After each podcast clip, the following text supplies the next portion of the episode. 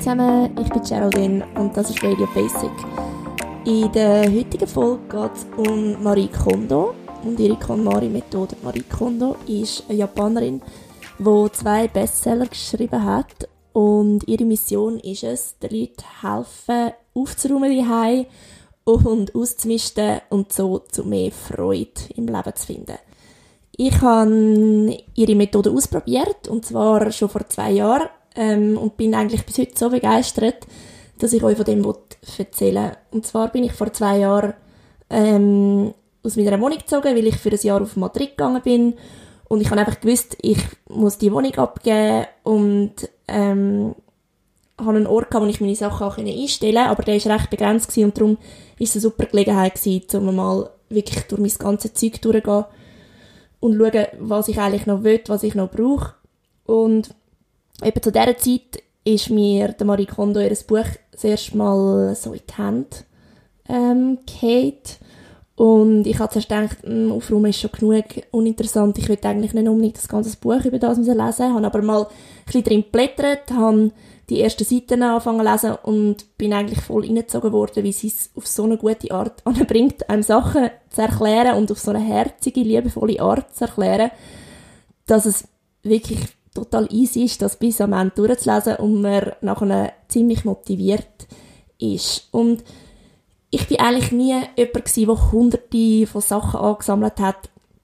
Aber ich hatte trotzdem immer ein eine Tendenz gehabt, da noch ein Schubladen zu haben für Sachen, die ich dann vielleicht irgendwann mal brauchen und das Kistchen für Sachen, die ich nicht mehr anziehen, aber vielleicht ziehe ich sie ja gleich wieder mal an. Und so habe ich viel so ein bisschen versteckte Leichen in meiner Wohnung gehabt, die, auch wenn es vielleicht aufgeräumt ausgesehen mich trotzdem so ein bisschen innerlich gestresst haben. Also, wenn ich an die Kisten gedacht habe oder an die Schubladen, dann hat es mich irgendwie ein bisschen genervt und fast ein bisschen unangenehm belastet. Und darum, ich finde, man muss nicht ein totaler Messi sein oder ein mega Anhäufer von Sachen, um wirklich mal die Gelegenheit zu nutzen und ähm, alles mal durchzuschauen, was man die eigentlich so hat. Und bei der KonMari-Methode geht es eben darum, dass man zu allen Sachen, also wirklich allen Sachen, die man die hat und wo man besitzt, eine gute Beziehung soll haben. Und das klingt jetzt vielleicht auf den ersten Moment ein bisschen esoterisch, was nichts Schlimmes ist. Aber ähm, ihr Ansatz ist es wirklich, zu sagen, dass die Sachen, die man besitzt, sollen Freude verbreiten. Oder auf Englisch, sie sollen Joy sparken. Und sie geht so vor, dass man in einem ersten Schritt ähm, die Sachen, die man hat, in Kategorien aufteilt. Und anfangen tut man mit den Kleidern. Das heißt, bei ihr tut man nicht von Zimmer zu Zimmer aufräumen und von Schrank zu Schrank, von Schublade zu Schublade, wie man das sonst vielleicht gelernt hat oder wie man das mitbekommen hat früher die sondern sie sagt, es ist viel einfacher, deinen Haushalt nach Kategorie aufzuräumen. Und zuerst kommen eben Kleider dran. Und zwar tut man wirklich jedes Kleidungsstück, das man besitzt, also von jeder Jacke über Schuhe, Bullis, alles, was man hat, muss man auf einen Haufen tun. Und dazu gehören eben leider auch die Sachen, die man im Keller hat, ähm, Sommersachen, die man vielleicht im Winter nicht in der Wohnung hat, Skisachen, alles, alles muss vorgeholt werden und auf einen Haufen gerührt werden. Und dann tut man eigentlich Kleidungsstück für Kleidungsstück durchgehen. Und man, man macht das so, indem man eins aufliest, also ein Tischi aufliest, das anlangt und sich dann einfach innerlich fragt, macht mir das Liebli Freude? Ähm, habe ich das gern? Gibt mir das ein gutes Gefühl? Und am Anfang ist es vielleicht noch ein bisschen schwierig, weil man nicht so recht weiß, wie man soll Gefühl zu einem Kleidungsstück haben. Obwohl, ähm, wir Frauen haben das ja noch schnell, Männer auch, abgesehen davon. Aber ähm, man muss sich schon ein bisschen daran gewöhnen, weil man muss wirklich Stück für Stück anlangen, in die Hand nehmen und sich dann entscheiden, gibt mir das noch Freude im Leben? Wenn ja, kommt es auf eine Bieg für Sachen, die man behalten will. Und wenn man merkt, mh, hm, irgendwie, äh, ich habe es vielleicht mal gerne getragen, aber es sitzt nicht mehr, oder ich habe es mal gerne getragen, aber es ist nicht mein Stil, oder ich habe es gar nie getragen, weil es sitzt nicht, oder es ist gar nicht wirklich mein Geschmack gewesen, vielleicht hat es sogar noch ein Zettel dran, dann kommt es auf den Haufen von diesen Sachen, die man nicht mehr behaltet. Und bevor man das jetzt einfach wegrührt, ähm, sagt man dem Kleidungsstück noch Danke. Man bedankt sich bei dem und dann darf es, darf es gehen.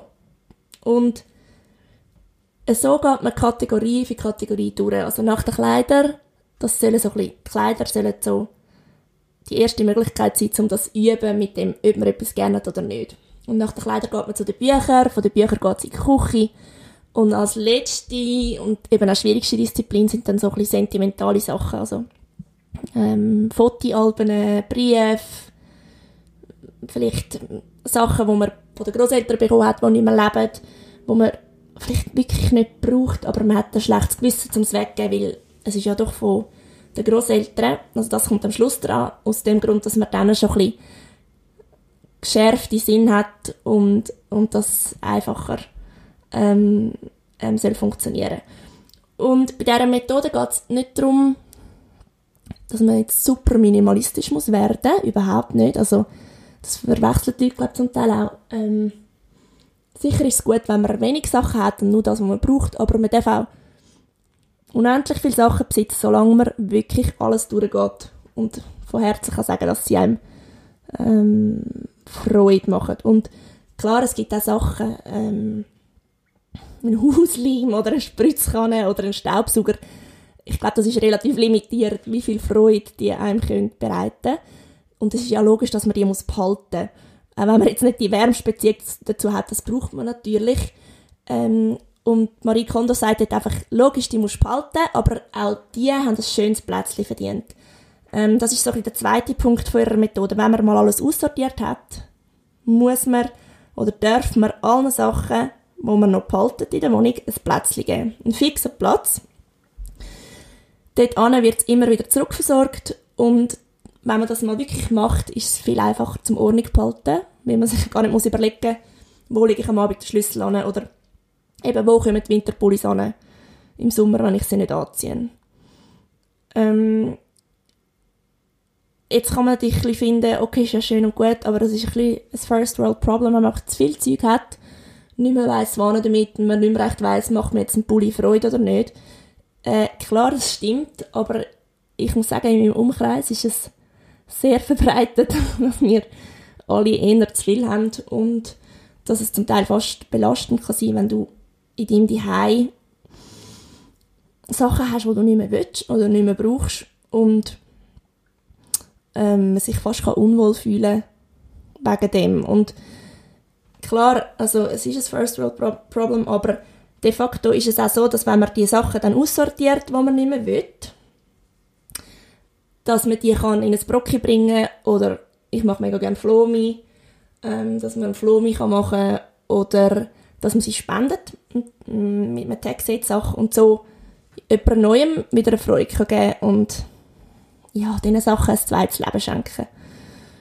Ähm, ich finde auch, dass wenn man wirklich mal alles ausgemistet hat, das ist für, bei mir ist es ein, zwei Tage vielleicht ein bisschen länger Arbeit gewesen. Ich glaube, das kommt auch wieder darauf an, wie viele Sachen man besitzt. Ähm, aber die Arbeit lohnt sich extrem, weil nicht nur ist es nachher die luftiger, man hat wieder mal den Überblick über was man eigentlich alles besitzt, ähm, sondern ich finde, es beeinflusst einem auch nachher weiter in seinen Käufen entscheiden. Also ich, es ist wie gesagt jetzt zwei Jahre her und ich habe das Gefühl, mich hat das nachhaltig ein bisschen beeinflusst, dass wenn ich irgendwie wieder mal etwas kaufe zum Anziehen, dass ich mir wirklich überlege, brauche ich es, macht es mir Freude, hat es ein Plätzchen daheim, habe ich das schon, ähm, ja, weil ich einfach, weil ich ein bisschen, vielleicht schärfere, einen geschärfteren Sinn für das bekomme. Also nur schon darum lohnt sich das extrem. Ähm, ja, also darum, ich möchte euch wirklich ermutigen, das einmal zu probieren. Für mich hat sich das extrem gelohnt. Ich bin auch jetzt wieder umgezogen und habe das Gefühl, ähm, dass sich das so ein bisschen etabliert hat, jetzt das System, und dass es mir viel einfacher fällt, zum Ordnung halten.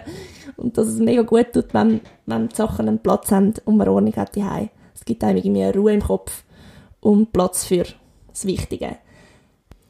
Also ich kann euch eigentlich alle nur wirklich motivieren, das einmal auszuprobieren. Ähm, ich finde, man lernt recht etwas über sich und man tut sich einen riesen Gefallen, auch wenn man vielleicht äh, nicht unbedingt Lust hat, am Wochenende sich zwei Tage lang am Aufräumen zu fitnen, machen es, weil es lohnt sich extrem und ihr werdet es nicht bereuen.